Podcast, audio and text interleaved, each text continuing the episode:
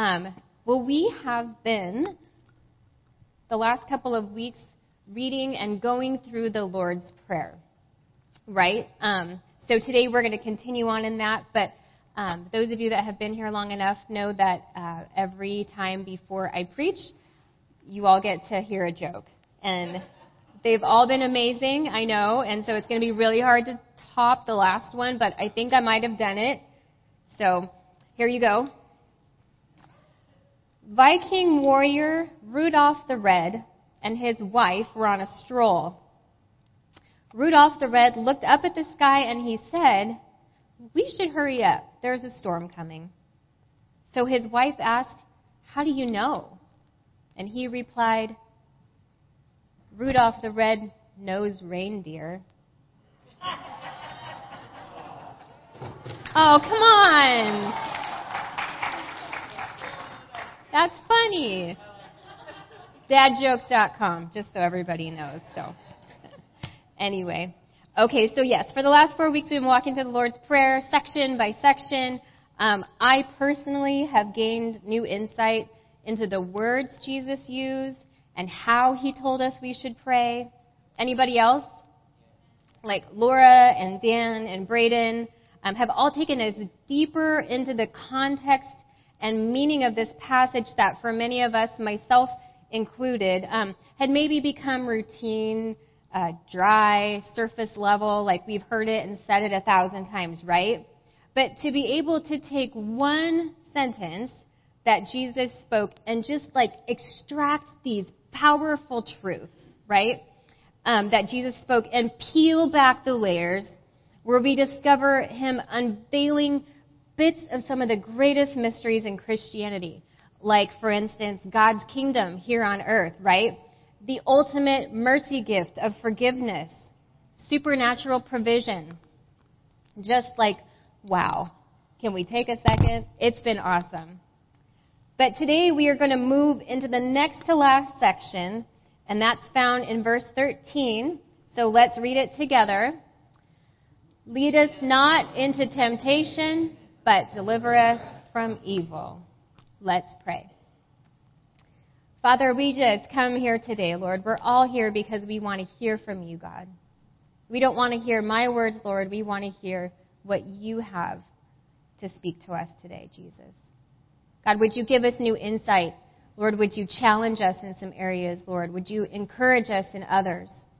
God, we just give this time to you. Would you bless it, Lord? Would your word and your truths just ring out? In your name we pray. Amen. Temptation. Whoa. Temptation. I get to talk about that this morning. So it's one of those words that as a Christian just, it has one of the worst connotations attached to it, doesn't it? Right? Like, I don't think most of us walk around using it in a sentence as a good thing. Like, man, I was just so tempted to tell that woman that cut in front of me at the grocery store in the express checkout line with her 23 items, not that I was counting, but I was so tempted to just tell her how much Jesus loves her. and to just bless her and pray for her right there. No. More, it goes like, I was tempted to give her a piece of my mind and ask her if she could, like, read or count or can she even see, right? When we think of being tempted, it's almost always to do, say, or think something that is contrary to that which Holy Spirit would have us do, say, or think. So, if that's the case, why would we need to ask God not to lead us into doing that? Is God in the habit of tempting us to do something wrong and then maybe when we do, He's like, aha, gotcha. I mean, we just read last week about forgiveness, right? We understand now, if we didn't before, how great a sacrifice it was for Christ to offer us full and complete forgiveness. That it was the sacrificial act of trading his own life for our redemption that brings forgiveness. Why on earth would we ever want to find ourselves in a place where we might be in a position where we might sin or go against everything that He just paid for. And why would God even do that to us?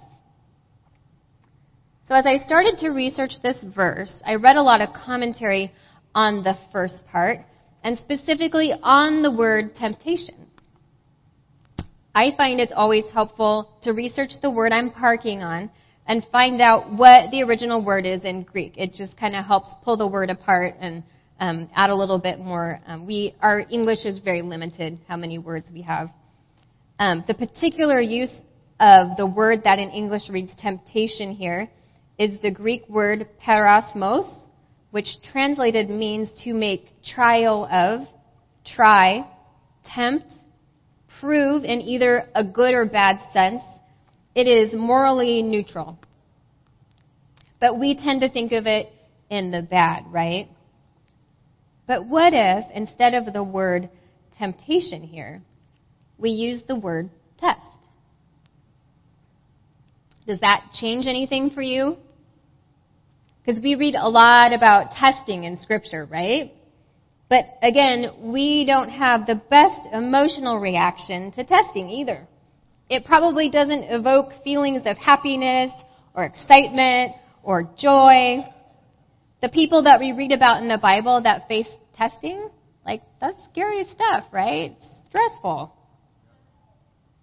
Not something we would be the first to sign up for. I'm pretty sure if that were a workshop, that uh, the line for the blessings would be a lot longer than the one for the testings. Tests don't usually make us feel all warm and fuzzy inside. Most of us, when we think about taking a test, especially as an adult, we're not walking around relaxed, not thinking about it, spending all of our time before the test watching Netflix. And this is especially true if you don't know what's going to be on the test. I would venture to say that almost all of the Christian life is the equivalent of a pop quiz. Like, you don't know what's going to be on it. You don't know when it's going to happen. You don't know where you're going to be. You don't know what chapter it's on, and especially you don't know how you're supposed to be graded. Like, are we on a curve? Not sure. Have you ever heard of the term test anxiety? It's a thing. Some of you here may have even experienced it. So it makes sense to us, this part of the verse where we get to ask God, um, hey, that whole testing, trials, temptations thing, well, I would like to not. Pass. And we're going to take the long route around that one. I don't want to go there. And that sounds like a great prayer, and then we'd like to just close the book and move on. But those of us that have been Christians for any amount of time, really, we know what the Bible says about tests, right? Like we know. Let's look at some scriptures. James 1 2. Dear brothers and sisters, when troubles of any kind come your way, consider it an opportunity for great joy. For you know that when your faith is tested, our endurance has a chance to grow. So let it grow. For when your endurance is fully developed, you will be perfect and complete, needing nothing.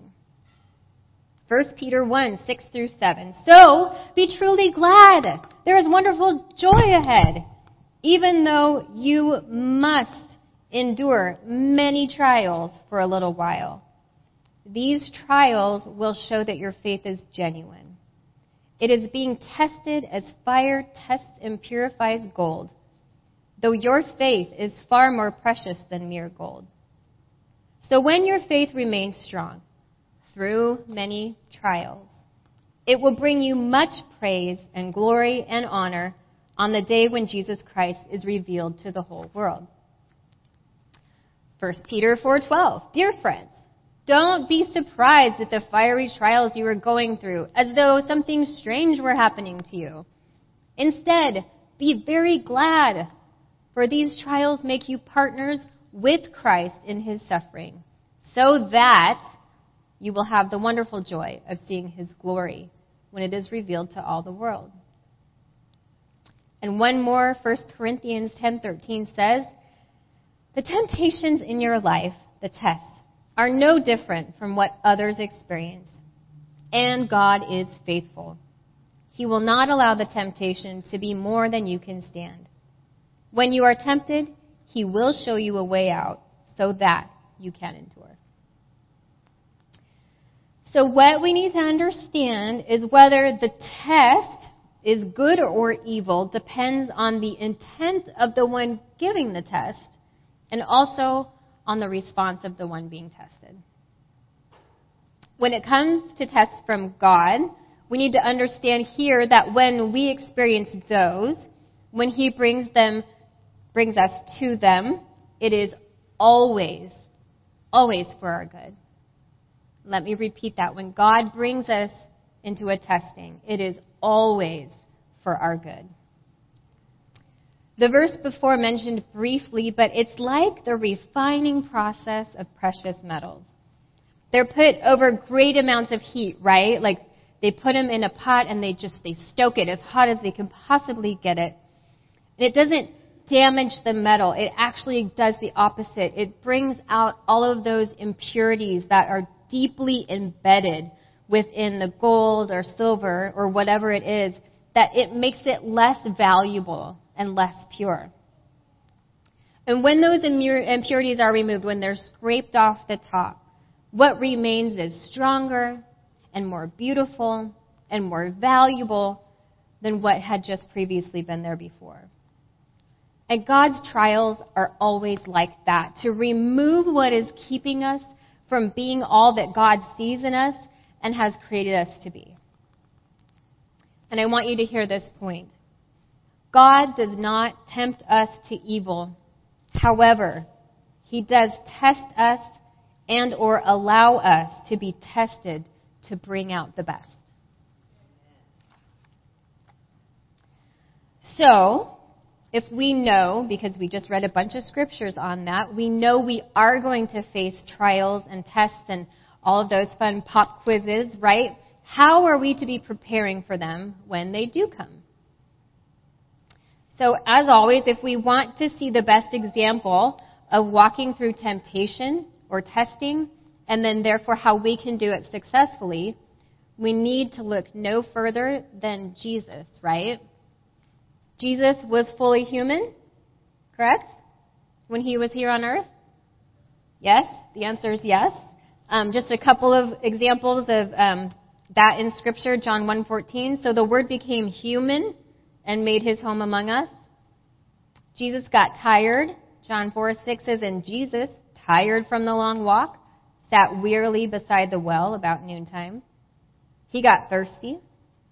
John 19.28, I am thirsty. He got hungry. Matthew 4.2 says, For 40 days and 40 nights he fasted and became very hungry. He felt sorrow. The verse we all know, John 11:35, Jesus wept. Jesus was fully human. He walked through his human existence experiencing everything that we here on earth will ever experience. And he was tempted and he was tested. And how did he get through it? What are we to look to to overcome and get through? Well, let's look first at his temptation in the wilderness. And we're going to be reading Matthew 4, verses 1 through 11. It's up on the screen, but if you have your Bible, go ahead and turn. The temptation of Jesus, that's the header in my Bible. so here we go. Then Jesus was led by the Spirit into the wilderness to be tempted there by the devil. For 40 days and 40 nights he fasted and became very hungry. During that time, the devil came and said to him, If you are the Son of God, tell these stones to become loaves of bread. But Jesus told him, No. The scriptures say, People do not live by bread alone, but by every word that comes from the mouth of God. Okay? Then the devil took him to the holy city, Jerusalem to the highest point of the temple, and he said, If you are the Son of God, jump off. For the scriptures say, He will order His angels to protect you, and they will hold you up with their hands so you won't even hurt your foot on a stone. But Jesus responded, The scriptures also say, You must not test the Lord your God. Next, the devil took him to the peak of a very high mountain and showed him all the kingdoms of the world and their glory. I will give it all to you, he said, if you will kneel down and worship me. Get out of here, Satan, Jesus told him. For the scriptures say, You must worship the Lord your God and serve only him. Then the devil went away, and angels came and took care of Jesus. So, how was Jesus prepared for his testing in this situation? Go ahead. Go ahead. He's praying. Scriptures. Yep. I would venture to say that Jesus knew the truth, right? He knew the words of his Father. He knew that Satan will always try and twist and deceive and make you question what God has said to you. He literally quoted scripture to Jesus in the wilderness.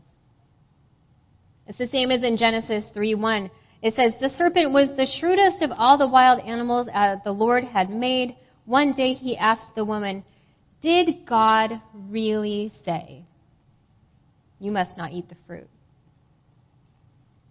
But Jesus knew. He was prepared. He was armed. He was physically weak, but he was strong in his spirit. He had faith. Jesus walked with his Father and was in an intimate relationship with him. He knew who he was and what authority his father and therefore he had. He walked in the power of God. Now, another example, we also see Jesus in the garden right before he's going to be captured and taken into Jerusalem, and there he's going to be uh, tried and ultimately crucified. This is the ultimate test, the test of his love of his covenant, of his desire to bring restoration to creation. Knowing what is about to happen, he leaves his disciples on the Mount of Olives and he leaves them with this command because he knows what's about to happen. He knows what's about to transpire. He knows what they're about to walk through. And he says to them in Luke 22:40, "Pray that you will not give in to temptation." And then in the very next verse, he is praying to the Father. He's shadowing the phrase that he tells us to pray in that verse, in verse 42. Father, if you are willing, please take this cup of suffering away from me. Lead me not into the testing. But he says, yet, yet, I want your will to be done, not mine. So yes, we absolutely have the right to ask God not to bring us into tests and trials. Jesus did. He understands not wanting to experience pain and suffering. He was fully human. But since we know that testing are for our good and we are going to experience them, that they are a reality to every believer here on earth, that we say, if I must do this, if I must walk through this test, this trial, God, deliver me from evil. Don't let me fall into the schemes of the enemy. Allow me to walk through it, surrendering my will, my flesh, my desires, and wholly focused on your will, your purposes, and your plans for me. Now, also realize that in the life of a believer, we can certainly bring ourselves into temptations that have nothing to do with God.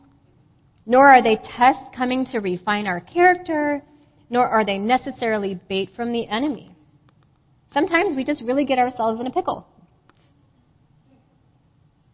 Our flesh and our old nature can lead us into things that were never meant for us. Sometimes we make choices, even as we're following right behind the Lord. I feel like eh, sometimes He must look behind us and be like, "What are you doing? What? The, wait, you know? Like, you're supposed to stay behind me, and here you are. I don't even know what you just did.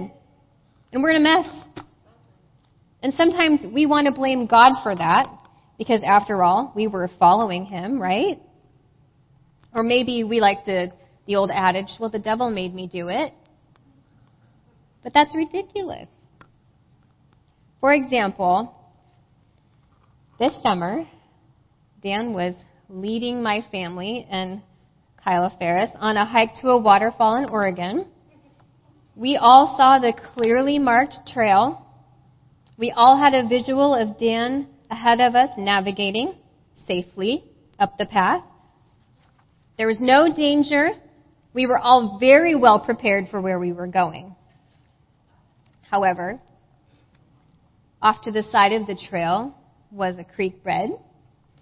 And in that creek bed was a big boulder. And somehow, maybe because I'd been watching an adventure race on TV and decided and convinced myself that, well, if they could do it. Or more, it was probably my 43 year old mom self trying to show off for my 18 year old son that I was still cool and could still do crazy things. But either way, without really thinking it through, right? Because that's what we don't think these things through. And with the words, Mom, don't hurt yourself, ringing in my ears, I just like leapt from the safety of the path onto the rock and I stuck that landing.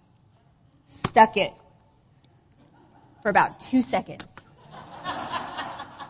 before gravity overcame me as well as the moss under my shoes, and I slipped off into the water.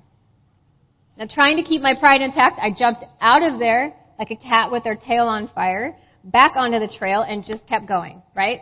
Just continued on. Nothing happened. But it wasn't long before I really started to feel the consequence of my lack of self control. Long story short, I actually broke my toe and I had no one to blame but myself. I could have tried to blame Dan for taking us there to, to begin with, right? Like, that was your idea. Or I could have blamed Trevin for making me feel like I had something to prove just by being there. But seriously, that was nobody's fault but my own. I was tempted by something that had nothing to do with anything but my own pride. James 1:13 through 15 says, and remember, when you are being tempted, and I added in to sin, do not say, God is tempting me. God is never tempted to do wrong, and he never tempts anyone else to sin. Temptation comes from our own desires, which entice us and drag us away. These desires give birth to sinful actions, and when sin is allowed to grow, it gives birth to death. I was enticed away by my own desires, which gave birth to an action which ultimately ended up hurting me. Don't blame God for those failures into sin, because God promises that His tests will always come with a way out. All right, you guys. So when you're being tested, if it's from God, we all know this phrase, right? If He brings you to it, He'll bring you through it, right? If you find your place, you find yourself in a place of temptation of your own doing, get out, right? And finally, if the testing or temptation that is upon you is to entice you into sin, that is an assault from the enemy. And then let us pray, God, deliver us from evil.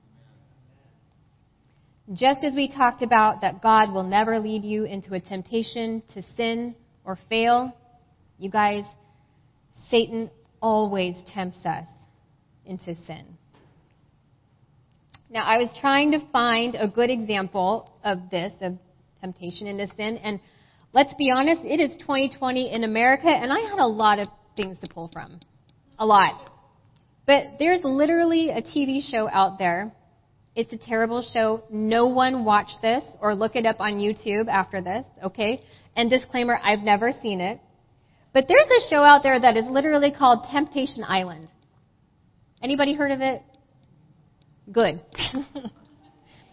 the premise of this show is that they take couples that are in a relationship and they put the man on one side of the island with a group of models, female models, and they put the woman on another side of the island with a bunch of good looking men. Do you think the producers got together and are hoping that um, they're going to be successful in overcoming temptation? Are they being set up with the goal of success? That in the end, their relationships are going to be affirmed and stronger and proved faithful. But side note, for reals though, if they wanted to make it fair, they would put the woman on her side of the island with a bunch of guys that would cook and clean and go shopping with her. Like, much more tempting.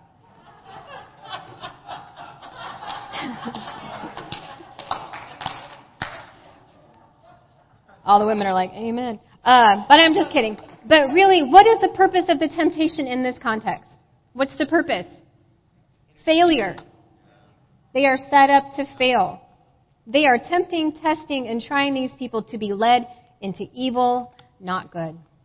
And this is how the enemy tempts us. His goal in testing us is always to lead us away from God, away from His purpose, away from His plan for our lives. From the very beginning of humanity, He has been lurking and conniving ways to lure us into sinning. That is a direct contrast to the purpose of God's testing and God's trials, which are always to strengthen our faith, to teach us perseverance and dedication to Him. Amen? 1 Peter 5 8 says, Stay alert!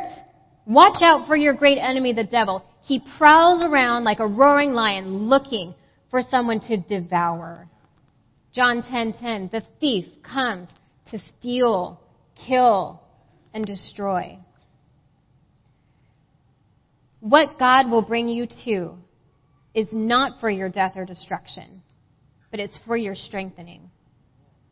The enemy absolutely is out to destroy you.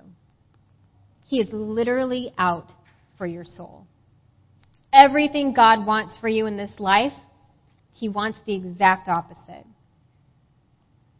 But God promises that we have victory in Jesus, that we have everything we need to live the Christian life, that who we have within us, well, 1 John 4 4 says, what? Greater is He that is in you than He that is in the world. When we prepare ourselves in advance, when we know whose we are and what power and authority we have living within us, the Bible says it's the same one that raised Jesus from the dead, by the way. When we know that we are more than conquerors, when we discipline ourselves to be strong in the Lord, and when we know who it really is that is against us, when we know with confidence that our God is greater and all in heaven and earth has been given to him, we can be delivered from evil. Jesus was our perfect example to overcome the testing and the evil one. And he tells us that we have everything we need. And then he goes on to list it out for us just in case we aren't clear. In our women's Bible study on Thursday nights, uh, we are going through the armor of God. Literally, the entire purpose of that passage is to show us who we are really warring against and how to defeat them and gain the victory. And I'd like for us to read it together. And that passage is going to be in Ephesians 6 10 through 18.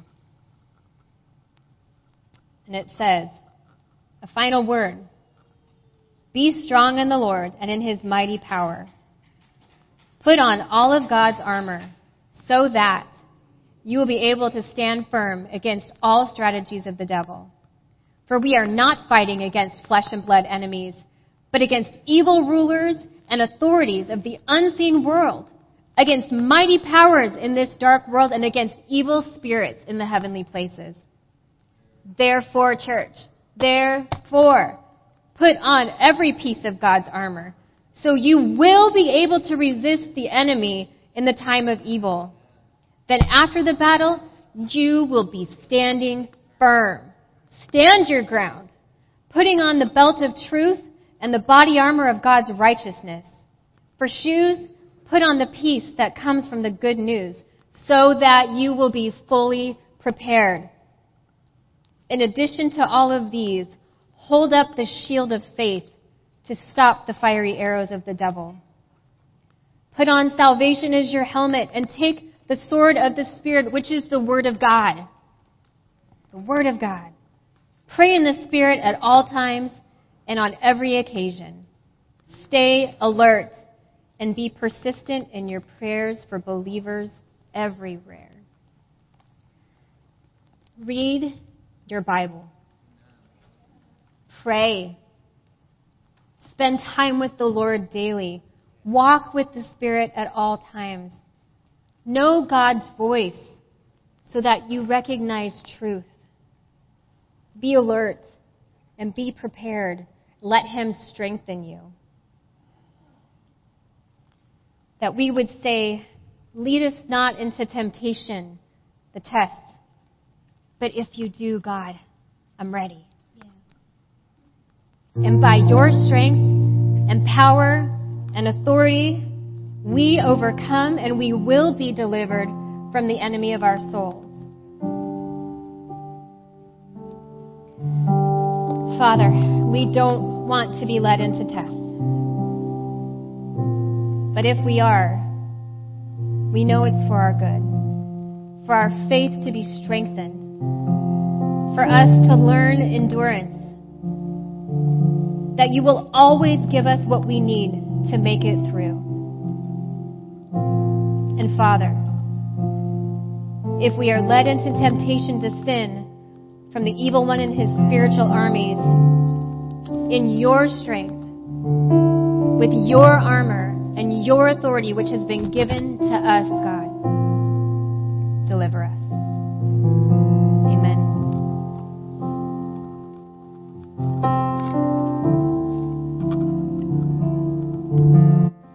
Amen. Well, first off, that message was amazing. Um, so good. If y'all just want to stand with us, and uh, we're just going to sing this song again. And the reason I started with the chorus this morning, I am a temple of your spirit. I just love that. I love that we start out by singing who we are in Christ. All right. Cause I am a temple of your spirit, born again believer by the grace of Jesus. And I am an ambassador of heaven, a lover of your presence, and we're prophesying freedom. And it's all for your glory. Come on.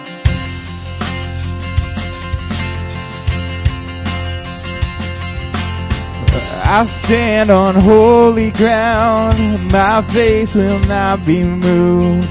All my defenses down, come and do what you wanna do. Father, I'm listening, I'm hungry for your word. I would give up anything, see your kingdom flood the earth, cause I am temple of your spirit born again believers by the grace of Jesus.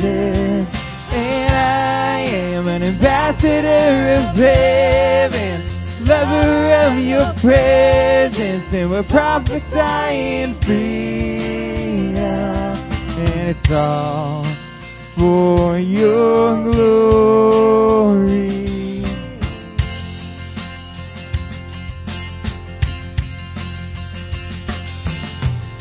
I see the city shake, your power on the streets. Thousands by thousands saved, hear the roar of the redeemed. Your cross has overcome, overthrown the enemy. If I boast in anything, it's Jesus living in me, cause I am temple of your spirit, born again believer by the grace of Jesus. And I am an ambassador of heaven, lover of your presence, prophesying free. Come on, cause I, cause I am the temple of your spirit, born again believer by the grace of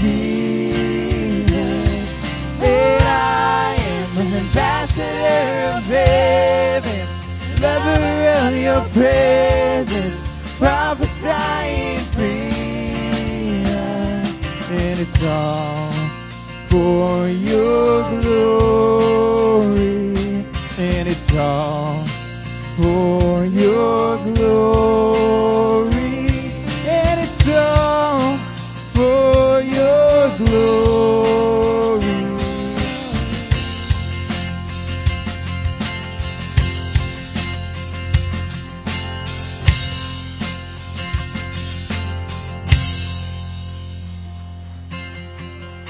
Jesus. Thank you, Lord. Thank you, Jesus. You're so good. You're so good, Father. You're so good. We're so thankful for you, Jesus. Lord, will we take what you've spoken to us today, would we keep it locked in our heart, where we, we meditated on it throughout the week? Lord, would you teach us how to walk by your Spirit, to put on the armor of God, and walk this week full of faith and spirit, um, and just you would lead us from temptation and uh, deliver us from the evil one. Thank you, Lord. In Jesus' powerful name. Amen. Amen. Well, thank you guys so much for coming to service today. Uh, if you're a visitor here, we, we love to get to know you. There's a welcome center right there. Uh, Kathy Ford will be there and wants to meet you and, and get, get to know your names and how we can connect you. Um, and over there, actually, on the way out, too, there's a Christmas boxes, Operation Christmas Child. Please uh, grab a box on the way out. Let's bless a child this Christmas season. It's coming fast. It will come faster than you know. So let's get prepared. Let's, let's start praying. God, is this something you're calling me to do?